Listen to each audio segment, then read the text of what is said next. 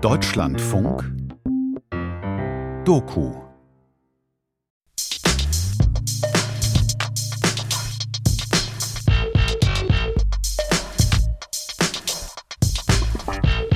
It's time for sex with strangers.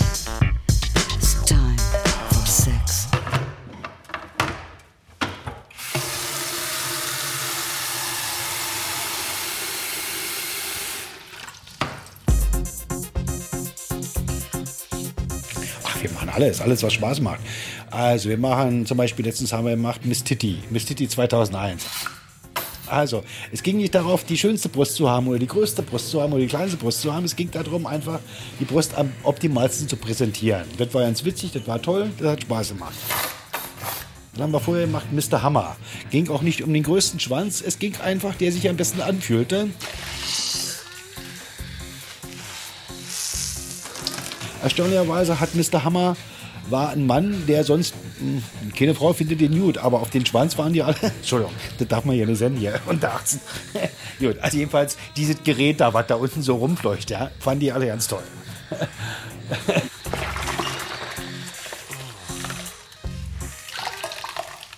Die Traurigkeit der Körper. Beobachtungen in Swingerclubs von Michael Lissek. Wer sich nicht verausgabt, wird ausgewechselt, hat Fußballtrainer Ottmar Hitzfeld einmal gesagt. Und man muss dorthin gehen, wo es weh tut. Was der erste Beweggrund war, eine Sendung über Swingerclubs zu machen, daran kann ich mich nicht erinnern und ich möchte nicht Ottmar Hitzfeld die ganze Schuld in die Schuhe schieben. Ich nehme an, es war mir unvorstellbar, dass es einen Ort geben könne, an dem man sich träfe, einzig und allein aus dem Grund, Sex miteinander zu haben. Öffentlich Sex miteinander zu haben. Denn auch das Bett kann fraglos zu dem Ort werden, an dem man sich trifft, um Sex zu haben. Das Hotel auch. In Hollywood offenbar auch der Fahrstuhl oder das Zebrafell vor dem Kamin. Aber öffentlich und mit mehreren, verschiedenen, das erschien mir gewagt. Wir haben am Abend Paare, wo sie ganz gerne das mal mit mehreren Männern treibt. Da sollte man schon ein paar mehr Single-Männer reinlassen. Dann haben wir am Abend an einigen Abenden Paaren da, die sagen, nee, also wir möchten lieber unter uns bleiben. Dann kannst du kaum Single-Männer reinlassen. Und das äh, tut uns auch leid bei den Abend-Single-Männern, denn wir können das vorher nicht entscheiden. Wir können machen auch keine Voranmeldung. Die Leute müssen einfach vor der Tür stehen und wir entscheiden dann, ja, du darfst oder du darfst nicht. Je nach Situation, aber mh, das verstehen die auch schon nach all den Jahren. Hallo, mein Schätzelein. Ich bin, mach gerade ein Interview, aber dann bin ich sofort für dich da und wir können fürchterlich knutschen, ja? Bin sofort da. Entschuldigung. Jahrgang 1969, aufgewachsen in einer osthessischen Kleinstadt, die lose gruppiert um einen Dom herum gebaut ist. In einer Stadt, die Autoreifen herstellt, um sie weltweit unter dem Slogan Schwarz breit stark zu vermarkten, wurde ich weder der Segnungen des Gruppensexes noch des Partnertausches teilhaftig. Keine Welle libertinären Geschlechtslebens, keine Ausläufer der sexuellen Revolution waren hierher übers Mittelgebirge gelangt, geschweige denn geschwappt. Als ich dann Erwachsener wurde, hatten die 80er begonnen und mit ihnen Neonkühle und neue deutsche Welle. Pin-Up-Status hatten Debbie Harry, Helen Schneider, Nena. Es gibt gute Gründe, sich für sich und die 80er, für die man ja eigentlich nichts kann, zu schämen. Damals in den 80ern begann das Internationale Olympische Komitee im Olympischen Dorf Kondome zu verteilen. AIDS verunsicherte die Triebhaften, züchtiger soll es zugegangen sein als zuvor. Die wilde Zeit war vorbei, sagt man. Ich merkte nichts davon im Zonenrandgebiet. Züchtig war es hier immer schon. Pollutionen gehörten zur Tagesordnung oder der der Nacht, und ansonsten warteten wir alle sehnsüchtig darauf, uns zu verlieben. Lionel Richie, Bravo und Engtanzen taten ihr Übriges. Wir übten uns ein in die kausale Nahverbindung von Liebe und Sex.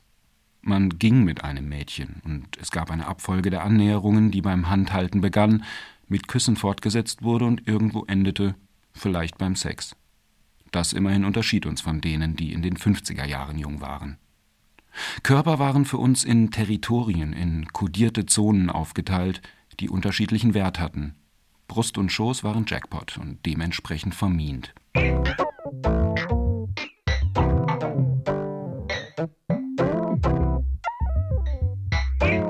Also ich habe bis jetzt noch keinen erlebt, der da irgendwie ausrastet oder, oder böse wird. Klar, die nerven natürlich. Wenn da so eine Süße vor, äh, am Tresen steht, dann kommen sie dann schon mal reihenweise an und hast du nicht Lust und willst du nicht. Aber machen tun sie nichts. Also jetzt mich irgendwie richtig belästigen, auf keinen Fall. Ich finde es immer schnuckig, wenn die, wenn die Leute dann immer ankommen und willst du nicht? Mhm. Und ich nee, tut mir leid, keine Lust. Und dann fangen sie an zu grinsen. Naja, schade, war ja Versuch wert. Die 80er waren nicht mehr Jimi Hendrix und noch nicht Britney Spears. Die Ideologie vom Sex als Wahrheit des befreiten ganzen Menschen war vorüber. Noch nicht begonnen hatte das gleichgültige postmoderne Spiel mit den Zeichen, die nichts mehr bedeuten und einmal im Jahr als Love Parade durch die Straßen ziehen.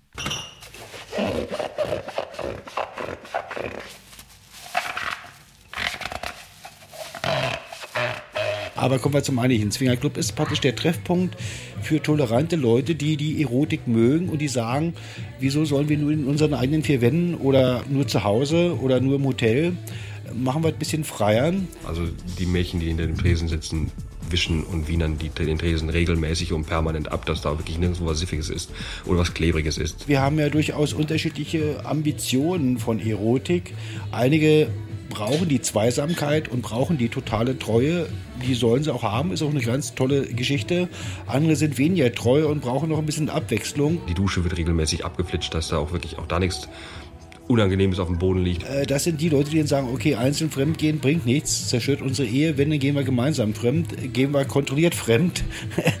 äh, hat für die Ehe durchaus positive Seiten, wobei Swing ist nicht jedermanns Geschichte. Das ist völlig klar. Die Handtücher werden weggeräumt, der Pool wird wirklich gründlichst gesäubert. Die Sauna wird abgeschrubbt. Na, du musst dir das so vorstellen, da sind mehrere Räume, Gänge und ähm, halt ähm, separé, wo halt Matratzen liegen, Spielzeug, Videos, also Pornos.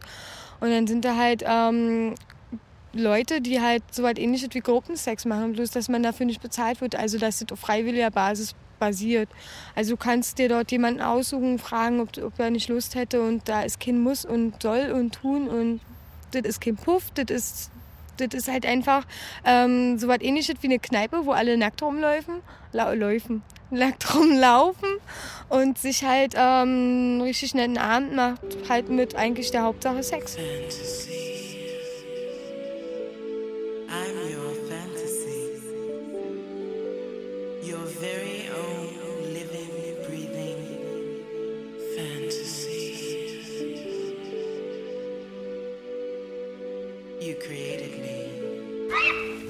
Eines Tages dann ging ich zum ersten Mal in einen Swingerclub. Das war in Wien. Es hätte aber auch irgendwo anders sein können. Nach dem Zufallsprinzip sogar müssen. Swingerclubs in Großstädten nämlich sind relativ selten. Külkwitz, Oettigheim, Spreckens, Maschen. Das Gros der Clubs in Deutschland befindet sich nicht in den Metropolen, sondern an der Peripherie. Oder nicht einmal dort, sondern schlicht auf dem Land, Mayen, Waldkraiburg, Untermeitingen. Und die Clubs heißen Lotus, Phoenix, CC Freizeitclub, Absolut, Insider, Club Acapulco oder auch Le Boom.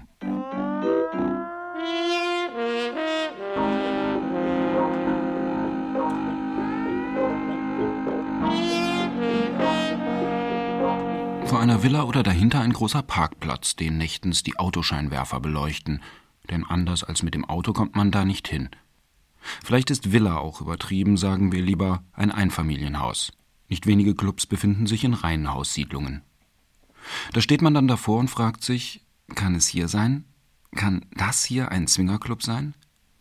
Aber die Ford, Opel, VW mit fremden Autokennzeichen deuten darauf hin. Und auf dem Klingelknopf am Zaun steht meistens PC, Pärchenclub. Im Vorgarten des Nachbarhauses noch liegt vom Tage Kinderspielzeug herum, ein rot-blaues Dreirad. Eine Gießkanne habe ich gesehen. Man glaubt es nicht, aber es stimmt. Gartenzwerge mit Zipfelmützen.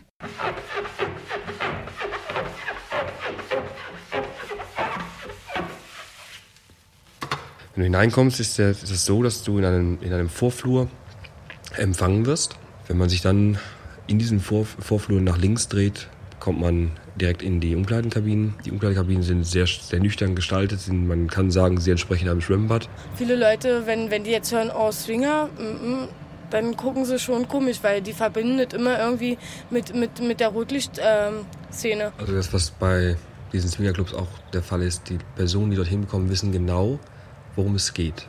Also die Menschen, die dorthin kommen, haben ein bestimmtes Interesse, haben bestimmte Vorstellungen von ihren Ideen, Wünschen, vielleicht einen Fetisch, der bedient werden möchte, den man aber nicht unbedingt mit einer Prostituierten oder mit einer professionellen Kraft halt ausleben möchte, sondern man möchte es wirklich privat ausleben. Aber das hat damit überhaupt nichts zu tun. Hier wirst du nicht bezahlt, hier, da, äh, hier brauchst du nichts machen, was du nicht willst. Hier kannst du echt einfach nur frei sein, wie eigentlich die Menschen so geboren wurden. Nein, dadurch hast du den, den, schon den Vorteil, dass diese Menschen, wenn sie dorthin kommen, also nicht scheu dahin kommen. Also es, es ist wirklich so, man geht dort offen rein. Es ist, es ist seltener, dass dort jemand vorne steht und den Kunde sich nicht reintraut und äh, schon bei der kleinsten Berührung zurückzuckt, sondern einfach die Menschen gehen von vornherein offener miteinander um, weil jeder weiß, wer hier reingeht, weiß, worum es geht. Die Natur hat uns ja einen Trieb gegeben und ich meine, jeder sollte den noch ausleben. Gerade Leute, die zum ersten Mal hinkommen und die Sache irgendwo kennenlernen wollen, ähm, da kann das manchmal schon sehr abstoßend wirken. Zumal, wenn man dann an die Falschen gerät. Es gab auch viele, die sind einfach nur rumgelaufen, haben geguckt, haben sich irgendwo dazugesetzt und haben dann versucht, irgendwas zu machen. Die kommen ran, gucken, völlig hektisch, also wie aufgescheuchte Hühner, als wenn sie einen, einen, Vibrator im Hintern hätten. Das kann man nicht anders formulieren.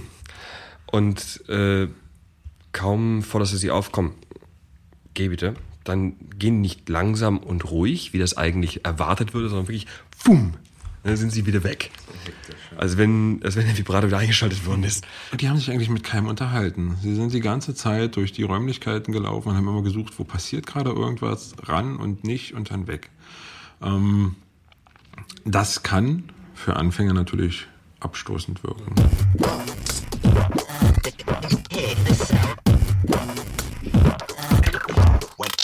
Nicht bloß topografisch liegen die Clubs an der Peripherie, auch innenarchitektonisch haben sie etwas Abseitiges. Alle, die ich gesehen habe, hatten etwas Lausiges an sich, eine krude Mischung aus Eckkneipenspießigkeit, Sauna und Plüschseligkeit. Einmal bei einem Erkundungsgang durch das obere Stockwerk, wo sich in der Regel die sogenannten Spielwiesen befinden, blieb mir ein großer Streifen Klebeband, der vorher wohl den Teppich zusammengehalten hatte, am Fuß kleben. Hätte ich meine Adiletten dabei gehabt, alles wäre ganz anders gekommen. Vielleicht hatte ich Pech. Vielleicht stimmt es, was einzelne Besucher mir erzählten, dass es Clubs gäbe in Glanz und Gloria, durch und durch elegant. Ich habe keinen solchen Club gesehen.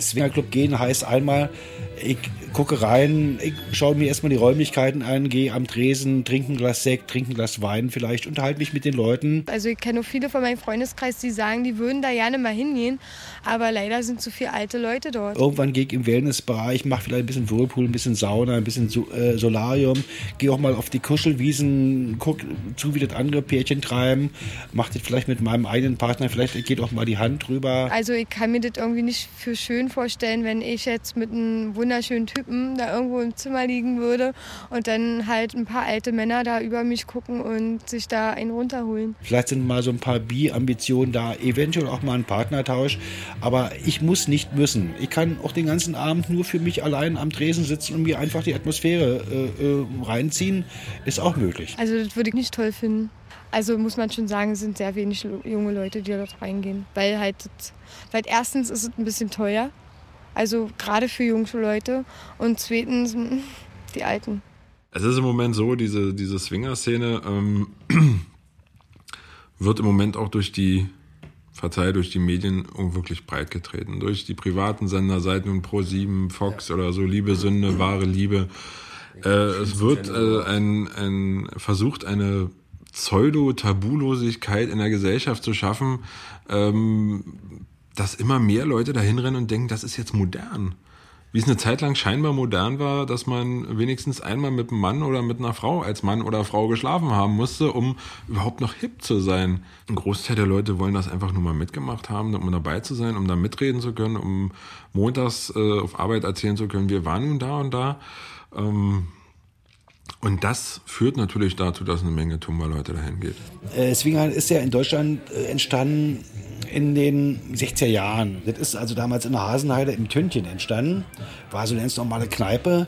Äh, die hatten, da waren immer viele Paare, die dann so fröhlich miteinander getrunken haben. Und das war damals äh, wie hieß er nochmal, Horst, glaube ich, Horst, der den Laden hatte. Und dann fing das damals an, ab Mitternacht machen wir oben ohne. Das war schon irre toll, ja. Dann komme ich dort an, brauche eine Zigarette, bevor es losgeht. Und dann decke ich halt den Tresen ein mit Servietten und Kerzen und Aschenbecher, alles, was dazugehört, Knabberzeug. Also ab Mitternacht haben sie dann alle ausgezogen, die Frauen auch. Und äh, irre, wie verrucht wir doch alle sind, ja, neben die, den Studenten. Die Studenten haben drüber gelacht, die haben das viel härter getrieben. Gut, und dann kam der nächste, das war dann im Zwielicht und man war dann schon ab 9 Uhr gleich oben ohne. Und dann w- werd- wird halt das Licht angemacht. Dann wird nochmal durchgeguckt, ob alles ordentlich sauber ist, ob die Laken gewechselt sind, ähm, ob der Pool stimmt, ob der sauber ist. Und dann kam der andere Horst im Bohem und der hat dann richtig gesagt, ab sofort machen wir ganz ohne, ja, also FKK-Partys beziehungsweise im Slip und so. Und da bin ich durch Zufall mal reingerutscht mit der Bekannten und das hat mir an sich gut gefallen, fand ich irre. Die ganze Atmosphäre fand ich toll.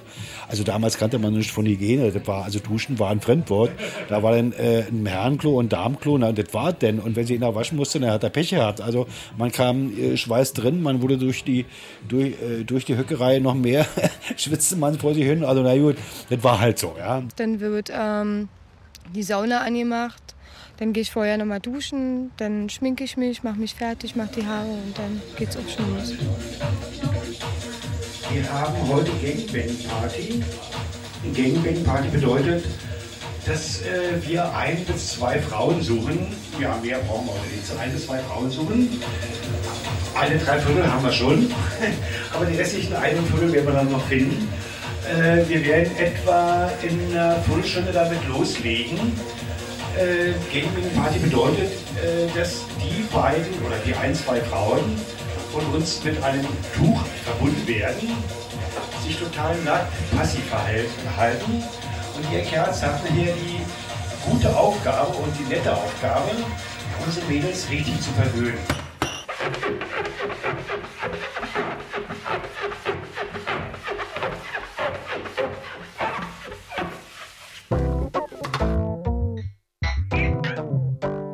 Swingerclubs riechen nach Zigarettenrauch, Gummi und nicht selten nach Bratwurst.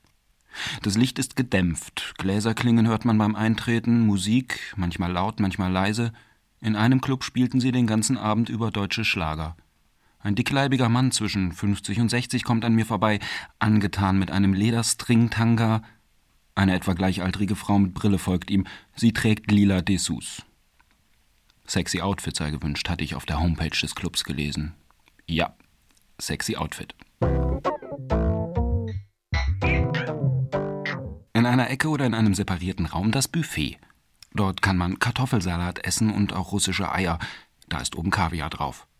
Glasschüsseln zart auf Eis verwahrt, mehrere Greifbestecke aus Alu für die Mini-Buletten. Im Rotkohlsalat lagen drei Streifen vom Weißkohl. Trinken darf man. Bier vom Fass ist da, Wein, frische Säfte, Piccolo obligatoire, so viel man möchte. Dafür ist die Bar da. Alles kein Problem.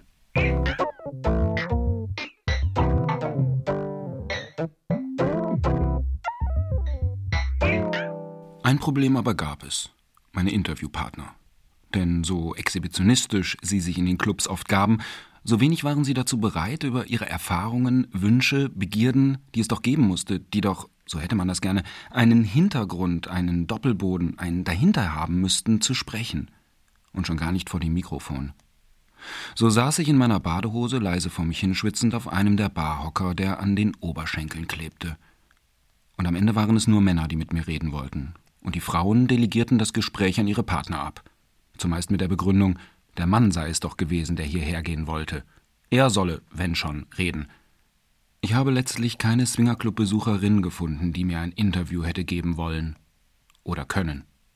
Alkohol spielt in den Clubs keine kleine Rolle. Ursprünglich ist ja der Swinger-Gedanke der, dass nur Paare in einen Swingerclub gehen und das passiert bei uns auch am Samstag, also wo nur Pärchen zugelassen sind.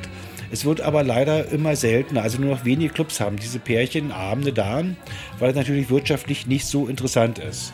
Interessanter ist es, Pärchen ein bisschen weniger Geld zu nehmen und äh, einzelne Herren mehr Geld zu nehmen. Dann kommt man auf einen schönen Betrag am Abend und denkt, man ist nun wirklich reich. Äh, nee, also wir machen das immer noch so, dass wir den reinen Pärchenabend haben, der zwar nicht so wirtschaftlich interessant ist, der aber durchaus für die Leute sehr, sehr okay ist. Man kann nicht sagen klassischerweise, es gibt einen Swinger oder eine Swingerin. Swinger ist eigentlich immer das Pärchen. Und dann gibt es halt Männer oder Frauen mit bestimmten Ambitionen oder Interessen. Dazu gehört Voyeurismus, dazu gehört ähm, frivoles Ausgehen, Exhibitionismus, ähnliche Elemente. Da kommen also die Paare oder die Singlefrauen, die sagen, ich hätte gerne mal mit zwei, drei, vier, fünf Männern. Und die Männer kommen, die sagen, nee, im Puff geht nicht, das ist mir dann doch ein bisschen alle zu kühl. Hier habe ich zwar keine Garantie, ich weiß nicht, kommt das am Abend zu was oder passiert überhaupt etwas für mich. Aber wenn etwas passiert, dann ist es wirklich reine Gier, reine Lust, reine Erotik. Wenn man das, also den Begriff des Swingers nimmt, der kommt aus, aus dem Amerikanischen. Swinging war einfach normalerweise eine Beziehung unter Paaren. Ähm, nach und nach kam dann aufgrund der Kultur der Entwicklung Herrenüberschuss oder Damenüberschuss einfach dazu. Also wenn ich jetzt mal so vergleiche, im Puff gehe ich hin, der, äh, die Tante sagt mir, weiß ich was, 70 Mark, sage ich okay und dann geht das los und dann ist nach einer Viertelstunde oder 20 Minuten ist vorbei. Hier ist es schon mal ein bisschen teurer und ich habe keine Garantie dafür.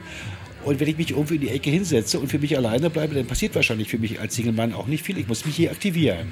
Also ich muss durchaus ein Gespräch mit anderen Paaren suchen oder mit Frauen suchen. Und die sind ja auch dankbar, sonst würden die ja nicht hierher kommen. Die Leute kommen nur her, wenn sie auch ein erotisches Bedürfnis haben. Sonst wollen sie ja neben Abend zu Hause bleiben. Also jeder kommt mit einer gewissen Erwartung hin. Und ob die Erwartung natürlich für alle an dem Abend erfüllt wird, das ist ein großes Problem. Das ist oftmals nicht der Fall.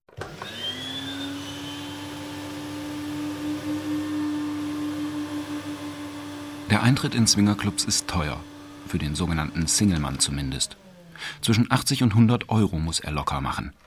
Paare zahlen ein Drittel, Frauen bekommen in der Regel freien Eintritt. Für die Summe, die ein einzelner Mann zahlen muss, ist beinahe nichts gewiss.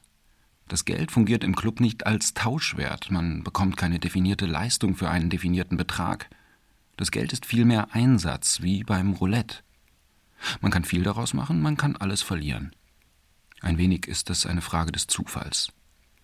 Das ist das spielerische Moment der Swingerclubs im Vergleich zum Bordell.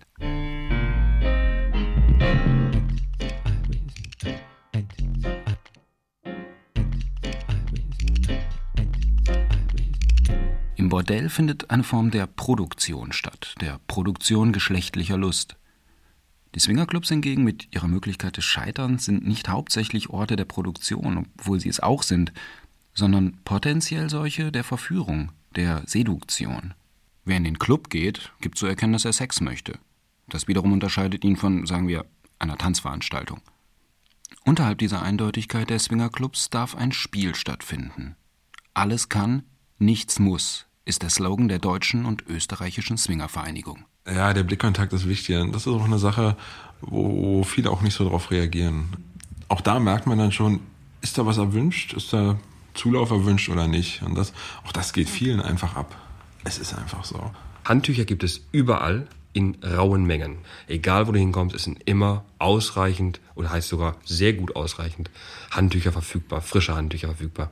Also bei mir ist es auch schon mal passiert, dass ähm, halt einer ankam und, und halt vor mir saß und sich halt ihn runtergeholt hat und auf der Hoffnung, dass ich darauf anspringe und dann auch und mich auch versucht hat irgendwie zu streicheln und so und ich habe ihnen halt klipp und klar gesagt, ich möchte nicht, ich gehöre zum Personal und das gibt es halt einfach nicht für mich und dann war das auch gut, dann hat er es auch gelassen. Also die Leute sind eigentlich relativ nett. Alle Gäste achten noch darauf, wenn sie den Raum verlassen, dass die Handtücher mitgenommen werden, in die Wäschekörbe kommen. Und die werden regelmäßig geleert und noch am gleichen Tag gewaschen und sofort in den Trockner geschmissen, sodass man immer frische Wäsche hat.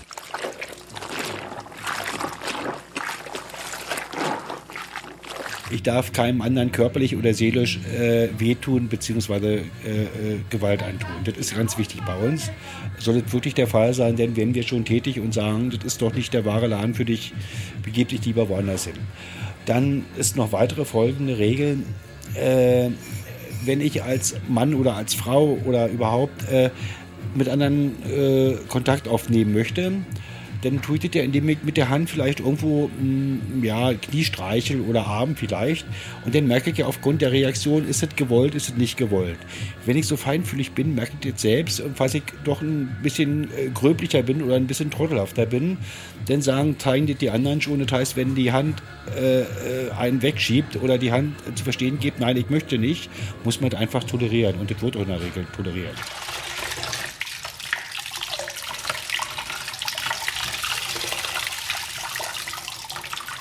Wir haben noch jemanden kennengelernt. Die Dame war mit unseren unserer Art und Weise, sich zu geben, äh, sehr zufrieden. Das hat ihr sehr gut gefallen und sagte irgendwann, lass uns gehen. Okay, wir waren oben.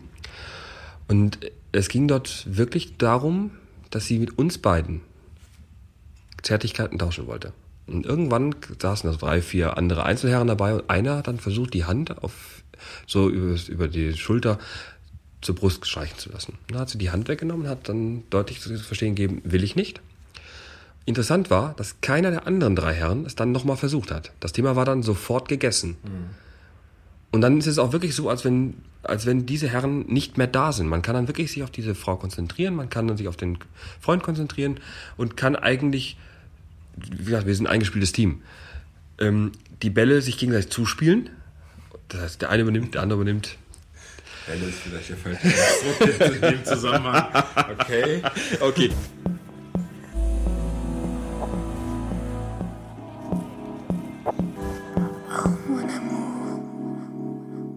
Interessant an Swingerclubs sind augenfällige christlich-sakrale Motive. Zuerst einmal die buchstäbliche Exklusivität des Clubs. Durch eine Pforte gelangt man hinein, wird mit Handschlag begrüßt und auserwählt. Die mit einer Klingel versehene Tür ist die semipermeable Trennlinie zwischen Innen und Außen. Außen Alltag, Innen das Ungewöhnliche. Diese Trennung von draußen und drinnen, von profan und, mag man sagen, sakral, drückt sich auch in der Kleiderordnung aus. Die Alltagskleidung muss in einem eigens dafür vorgesehenen Raum abgelegt und weggeschlossen werden. Die Verkleidung des Ungewöhnlichen fortan ist die Nacktheit. Vestibül und Umkleidekabine erscheinen als Orte des Durch- und Übergangs in einen anderen Zustand.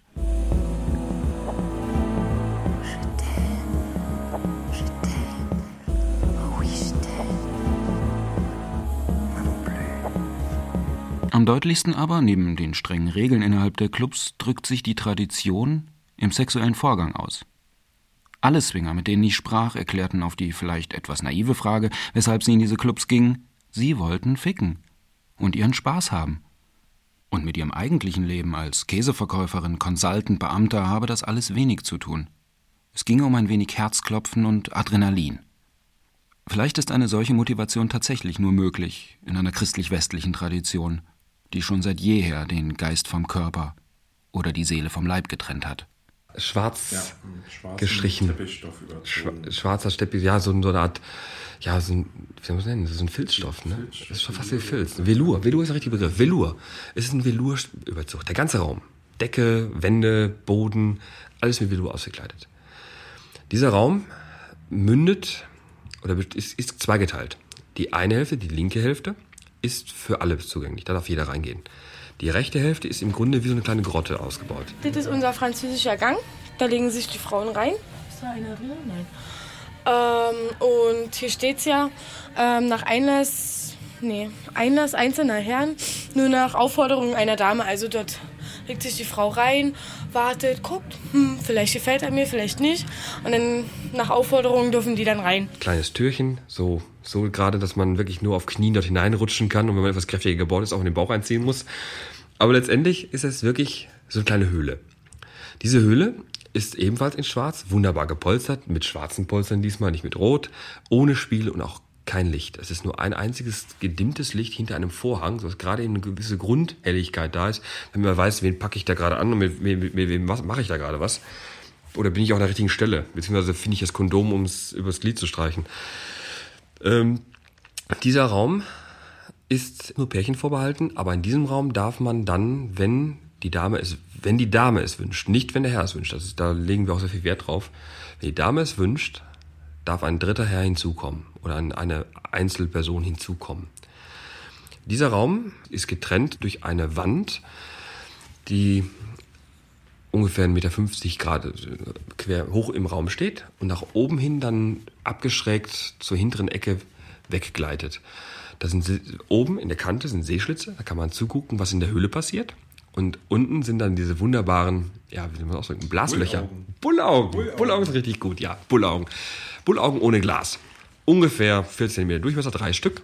Und da kann dann die Dame oder das Pärchen, was sich gerade in der Höhle befindet, einem außenstehenden Mann oder einer außenstehenden Frau sexuelle Lust bereiten, wenn man es diese möchte. Man nennt das Ding auch Blaswand. Nee, eigentlich nennt man es französischen Gang. Aber Französischen Gang. Blaswand. Ja, okay. Ich sage das immer Blaswand.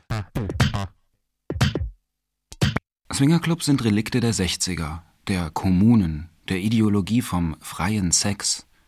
Ich habe keine Ahnung, ob der Sex in den 60er Jahren wirklich frei war und vielleicht sogar demokratisch, aber ich kann es mir nicht vorstellen. Ich habe ein Paar kennengelernt. Beim Whirlpool war das. Er war 23 und ein wenig feist, Typus Bankangestellter.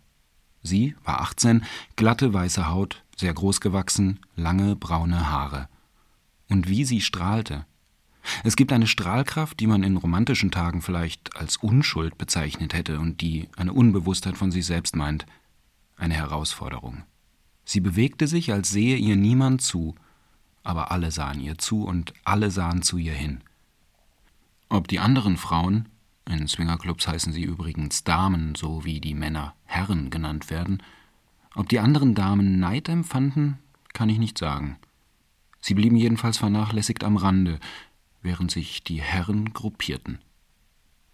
Das sexuelle Interesse richtet sich auf den jugendlichen Körper oder auf den, der so aussieht. So viel zur Demokratie.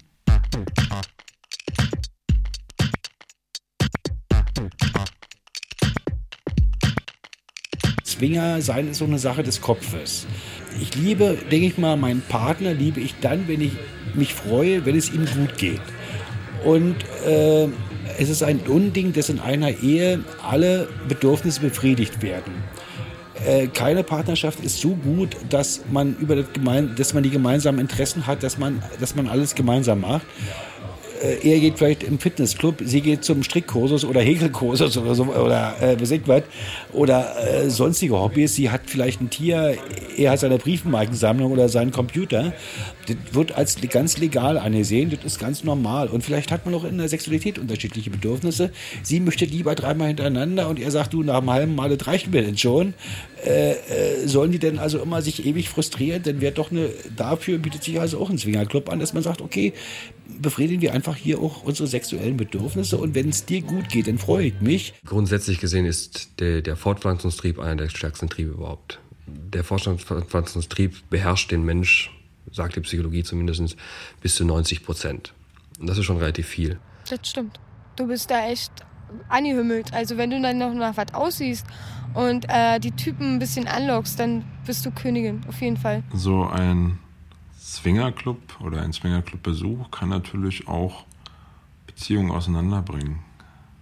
Und was viele äh, immer unterschätzen, ist einfach mal so, wenn man da als Pärchen hineingeht, ist es einfach mal so, die Frau kommt, wenn man es mal so sagen darf, wesentlich eher und schneller zum Zug als Mann. Weil die Könige eigentlich in Swingerclubs sind die Frauen. Frau entscheidet, darf mich Mann anfassen oder nicht. Frau entscheidet, wie weit wird gegangen und wie weit wird nicht gegangen. Und da ist es natürlich so, dass, dass wenn dann tatsächliche Pärchen hingehen, tatsächlich auch schon Eifersüchteleien stattfinden. Die Männer rennen den Frauen hinterher, das geht gar nicht. Also so was habe ich noch nie erlebt. Ich dachte so, alte Schule wäre schon vorbei, aber im Zwinger ist das überhaupt nicht so. Also muss ich schon ganz ehrlich sagen, die Leute haben es drauf im Zwinger. Also sie wissen, wie sie eine Frau verwöhnen müssen. Denn es ist eigentlich so, dass wenn man sich in der Tierwelt mal umschaut, der Löwe das männliche Tier, der scheinbare König der Savanne, letztendlich nicht der König ist, sondern die, die, die, Frau, die, die Weibchen von ihm sind seine, seine Königinnen. Sie führen ihm, sie sagen ihm, wann er dran darf, sie sagen ihm, wann er mit welcher dran darf und wann er zu fressen hat. Nämlich dann, wenn sie Beute geschlagen haben und wenn sie keinen Bock, Bock haben zu jagen, dann kriegt er euch zu fressen. So. Punkt um, Ende aus. Und letztendlich begattet er trotzdem jedes Weibchen, das sich ihm anbietet. Mit welcher Begründung? Er will ja letztendlich seine, seine Gene möglichst äh, weit streuen. Also viele Frauen, muss ich ganz ehrlich sagen, die schon 40, 45 sind, wenn die dort reinkommen, die haben manchmal auch eine super Figur und die werden dann natürlich auch angehümmelt. Und dann ist es ganz normal, dass man ja in den Zwinger geht, weil wenn man dann nur Komplimente kriegt, und außerhalb jetzt so im Freundeskreis oder im privaten Kreis das nicht hat, dann nimmt man gerne in sowas drin. Prinzipiell gesehen kann man sagen, der Mann ist nicht anders. Ob jetzt Löwe, Affe oder Mann, da tut sich nichts. Das Weibchen wiederum ist daran interessiert, das Maximum an Optimum an Genen zu kriegen. Das heißt, wenn der Mann, mit dem ich mich jetzt zusammengetan habe, nicht mehr in der Lage ist, das zu bieten, was man sich vorgestellt hat, dann könnte es zu einem Risiko werden, dass diese Frau oder dieses Weibchen sich einen anderen Partner sucht, um dort bessere Gene zu bekommen.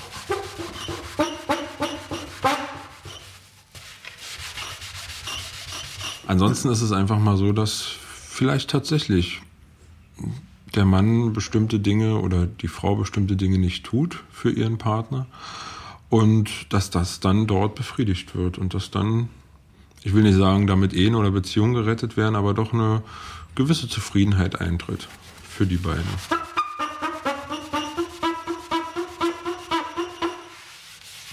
Warum eigentlich wirft man Pornos nach einer gewissen Zeit fort und kauft sich neue, wenn man sich denn Pornos kauft?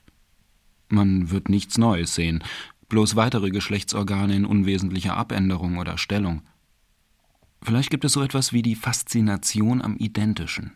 Immer wieder neue, frische, unbekannte Körper sollen sich dem Rhythmus einer Identitätsmaschine unterwerfen. Das entspricht dem Phantasma, alle Menschen seien potenziell gleich vor dem Anspruch des Geschlechts.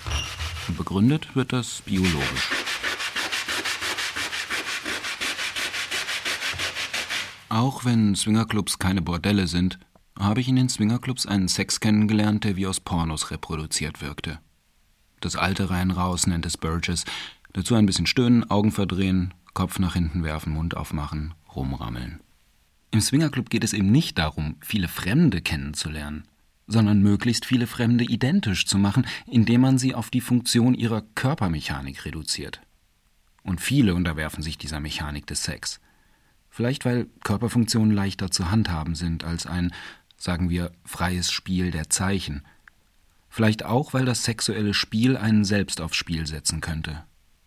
Ironie beim Swingerclub-Sex ist undenkbar, weil absolut umwerfend. Die Mechanik und die Wiederholung von bekannten Körperbewegungen stellen die ursprüngliche Anonymität wieder her, beziehungsweise lassen Intimität gar nicht erst aufkommen. Man kennt die Knöpfe, die man drücken und die Schalter, die man umlegen muss, und auf den anderen muss ich nicht wirklich eingehen. Körperliche Lust ist produzierbar und die Verführung verschwindet, leise winkend, am Horizont.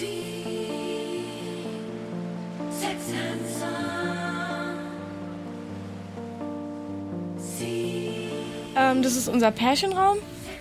Ähm, dort können halt verschiedene Pärchen reingehen. Da dürfen nur Pärchen reingehen, also für Singles ist es nicht erlaubt. Die erste Etage ist eigentlich meine Lieblingsetage. Noch nicht einmal auf Aufforderung darf ein einzelner Mann hinein. Dieser Bereich ist wirklich den Pärchen vorbehalten, die möchten, dass nur ein Pärchen zuguckt oder dass nur ein Pärchen mitmacht. Das steht ja auch dran, ne? Pärchenraum. Dadurch kann man sich eigentlich sehr schön zurückziehen. Das ist sehr angenehm. Dieser Bereich ist auch sehr hell, mit Spiegeln ausgekleidet, rot gefärbt. Also es ist schon schön, schön warm, es ist kuschelig irgendwo. Soll ich das jetzt vorlesen? Singles sind hier unerwünscht. Ganz groß. Wunderbar gepolsterte ähm, Liegeflächen, sodass man, selbst wenn man sich gehen lässt oder wenn Frau sich gehen lässt und der Kopf mal ähm, in etwas konvulsischen Bewegungen hin und her zuckt, sich nicht unbedingt den Schädel einschlägt. Es ist eine große Sache von Vertrauen, die da auch stattfindet, weil äh, viele gehen, also die Herren müssen dann auch manchmal so auf die Frauen ein bisschen aufpassen, dass da nicht zu viel passiert, wenn sie sich dann wirklich gehen lassen und die Frauen lassen sich da auch tatsächlich fallen. Und da ist dann eine schützende Hand oder jemand, der dann auch sagt, pass auf, Vorsicht, jetzt nicht mehr, Zurücktreten dann auch wichtig.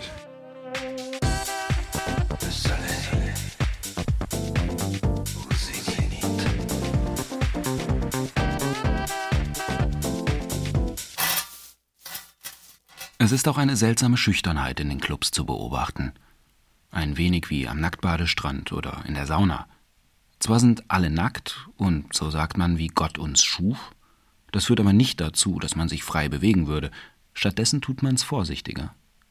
Nacktheit ist nicht natürlich, nicht mehr, so wenig wie die Natur dem Durchschnittsmenschen noch natürlich ist. Gott schuf den modernen Menschen bekleidet.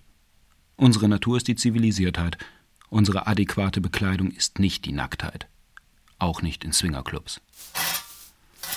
Und äh, was ich auch sehr angenehm finde, es befinden sich über so, so kleine ja, Körbchen, in denen sich Kondome befinden. Also man hat überall schnellen Zugriff zu Kondomen.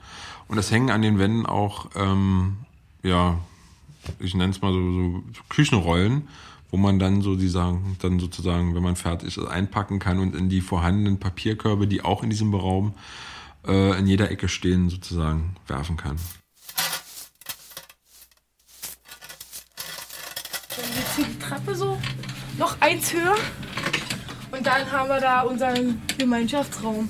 In diesem Bereich ähm, finden dann eigentlich, sage ich mal, die großen Gruppenspiele statt. Das heißt, dort treffen sich Pärchen mit, der, mit dem klaren Bewusstsein, dass dort zugeguckt wird, aber auch, dass mitgemacht wird. In diesem Bereich kommt man unaufgefordert rein, kann sich da hinsetzen, kann sich da die Sachen, die da passieren, ansehen. Kann man dann halt von hier oben, kann man dann, kann man dann halt runtergucken und kann man dann halt den Pärchen zugucken. Also wer jetzt, äh, wie heißt das, Voy- Voyeur oder so? Wer jetzt Voyeur ist, kann hier gut runterschmulen.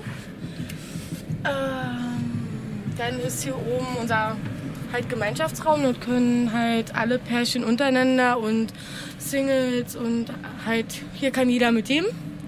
Ähm, wir haben hier auch so eine, so eine Malerei, da sieht man das auch. Also er ist schon ziemlich krass gekennzeichnet, würde ich sagen. Ja, mehr gibt es eigentlich zu diesen Räumlichkeiten nicht zu sagen. Das Spannende, ganz ohne Frage an Swingerclubs ist, dass man hier nichts gestehen muss. Sonst muss man das dauernd, dauernd sagen, wer man ist. In alltäglichen Gesprächen und auch in intimen Beziehungen. Ohne Geständnis geht gar nichts.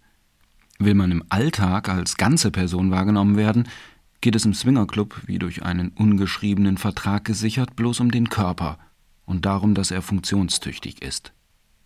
Das ist zwar einerseits monströs, andererseits hat das aber auch etwas Befreiendes.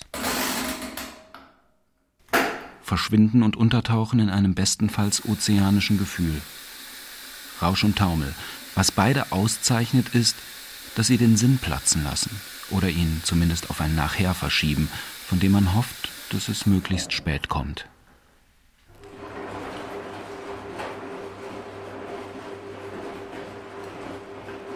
Also jetzt zeigt ihr noch den Pool oder was? Sollten Sie eigentlich auch die Toiletten zeigen? Nee, ne? Oder die Umkleide? Brauche ich auch nicht beschreiben. Und die Bar?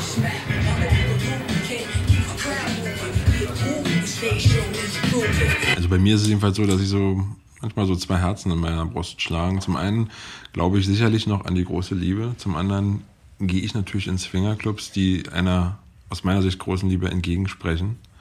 Äh, nur sich mit einer Frau zu beschäftigen und so weiter.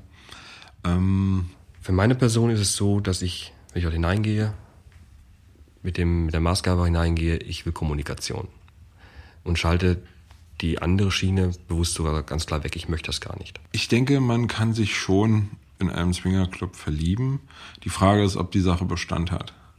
Weil ich bin, vertrete immer noch die Meinung, dass man sich erst so kennenlernen sollte und nicht miteinander schlafen sollte und sich dann kennenlernen sollte.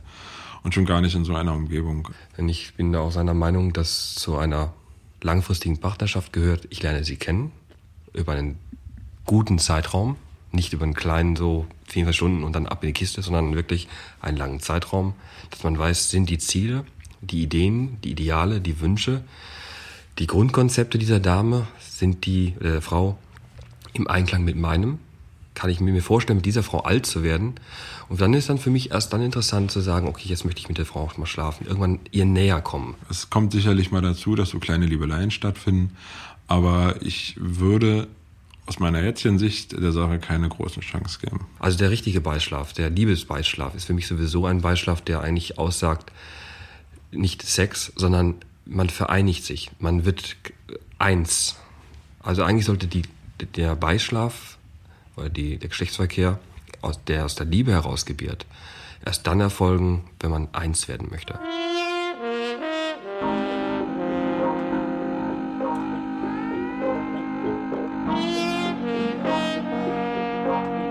Eine wirklich schöne Szene habe ich erlebt. Das war der ältere, grauhaarige Herr, der mit einer sehr viel jüngeren blonden Frau eines Abends auftauchte.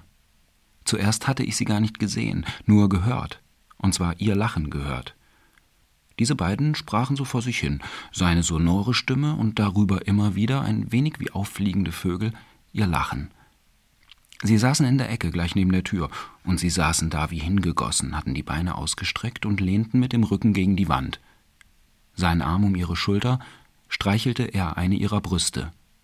Und sie, während sie den Kopf nach hinten warf und ihn anschaute, hatte ihre Hand in seinem Schoß und masturbierte ihn wie nebensächlich. Das hatte etwas Utopisches.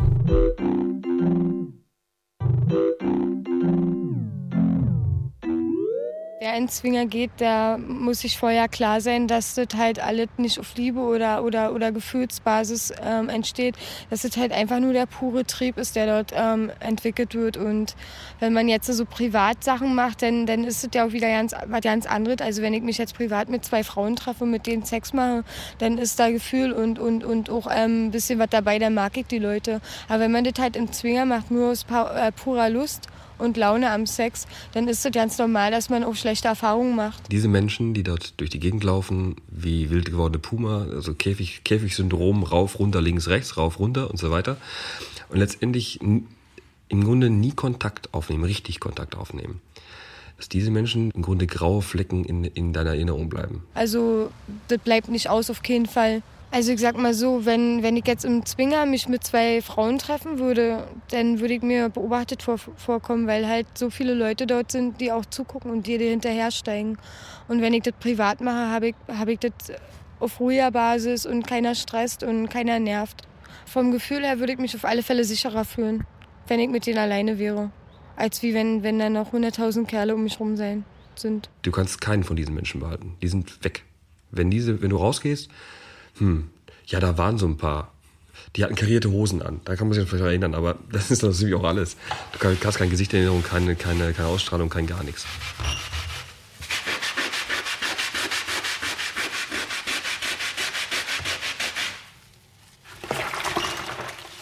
Also man sieht da gar nichts. Man sieht da noch nicht mal die Hand vor Augen. Im unteren Bereich befindet sich schräg gegenüber noch ähm, der sogenannte Darkroom.